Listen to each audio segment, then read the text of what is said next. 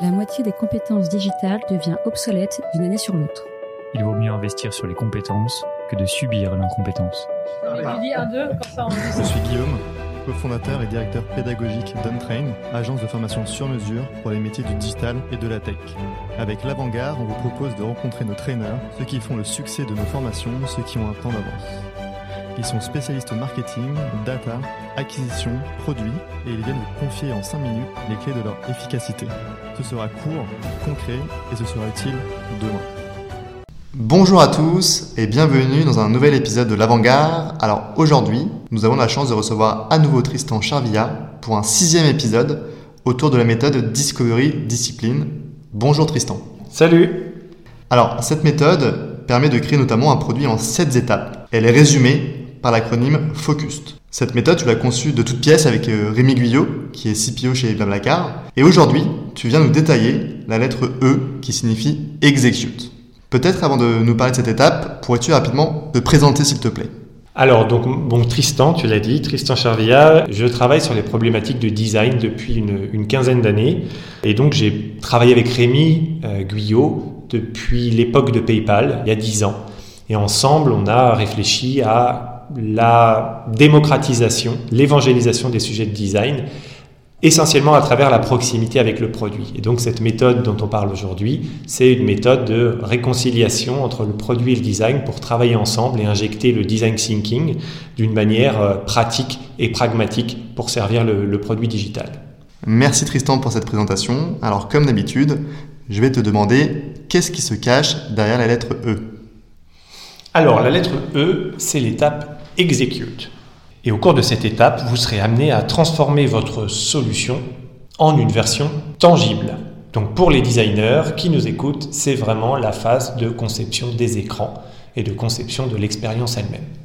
Pour prendre un tout petit peu de recul, on a défini l'objectif, on a défini le first use case avec le cas d'usage, on a défini le positionnement de notre fonctionnalité, on a défini l'écosystème autour de l'expérience produit avec les touchpoints essentiels.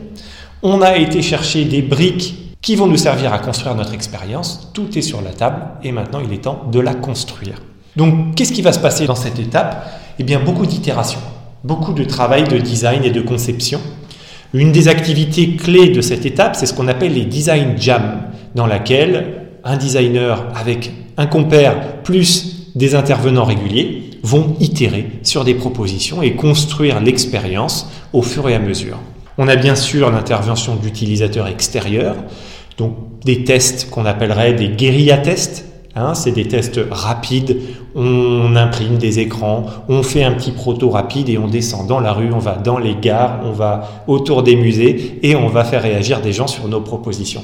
Évidemment, ce n'est pas des phases de validation, mais c'est des phases qui nous permettent d'itérer rapidement et de construire cette expérience.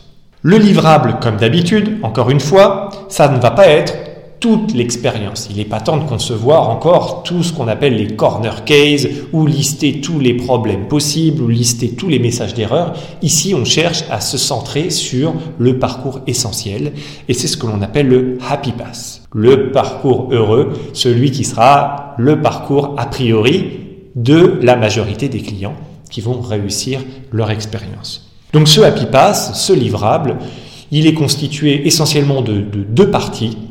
L'une, c'est le prototype qu'on va chercher à construire. Pour des expériences assez simples de formulaire, on va avoir des prototypes assez basiques. Pour des expériences un peu plus poussées, ça va être des choses, des prototypes fonctionnels connectés à des API qui nous permettent de renvoyer de la vraie donnée. Donc disons que dans le livrable, on va avoir un lien vers ce prototype.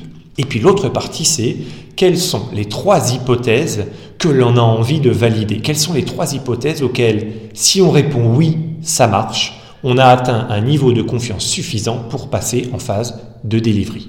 Voilà le livrable Happy Pass, un lien vers un prototype et les trois hypothèses essentielles que l'on veut valider.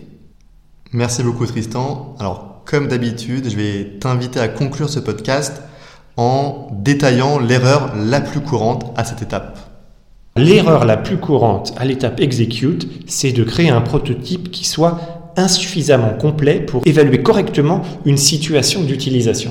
Au cours de l'étape execute, je vous l'ai dit, on a tout un tas d'itérations, des itérations avec des choses très très bas niveau, hein, des impressions papier, des choses comme ça. Par contre, on va rentrer maintenant dans une phase où on a envie d'évaluer vraiment la capacité d'un utilisateur à exécuter des tâches. Et pour ça, il faut avoir un prototype suffisamment détaillé. Je vous donne un exemple blablacar. Toi, Guillaume, si tu viens faire un test utilisateur chez nous et que je te demande sur un prototype de réserver un trajet entre Clermont-Ferrand et Saint-Brieuc, tu n'as jamais été à Clermont-Ferrand, peut-être, tu n'as pas d'idée d'aller à Saint-Brieuc, ton implication dans le scénario va être très faible. Tu vas faire un petit peu le pouce-bouton, sans jugement de valeur, mais tu vas faire juste avancer dans le flot. Maintenant, si tu viens faire le même test, mais que je te demande de réserver un trajet entre chez toi aujourd'hui et une maison de campagne dans laquelle tu as l'habitude d'aller, tout un tas de nouveaux détails vont apparaître et vont avoir de l'importance pour toi. Où est-ce qu'on se rencontre, à quelle heure on arrive, la longueur du trajet. Voilà pourquoi avoir un prototype pousser, avancer a énormément d'importance pour cette étape. Encore merci Tristan pour ta venue aujourd'hui et donc on se donne rendez-vous pour le dernier épisode sur la lettre D, Decide, dans le prochain podcast. Merci beaucoup.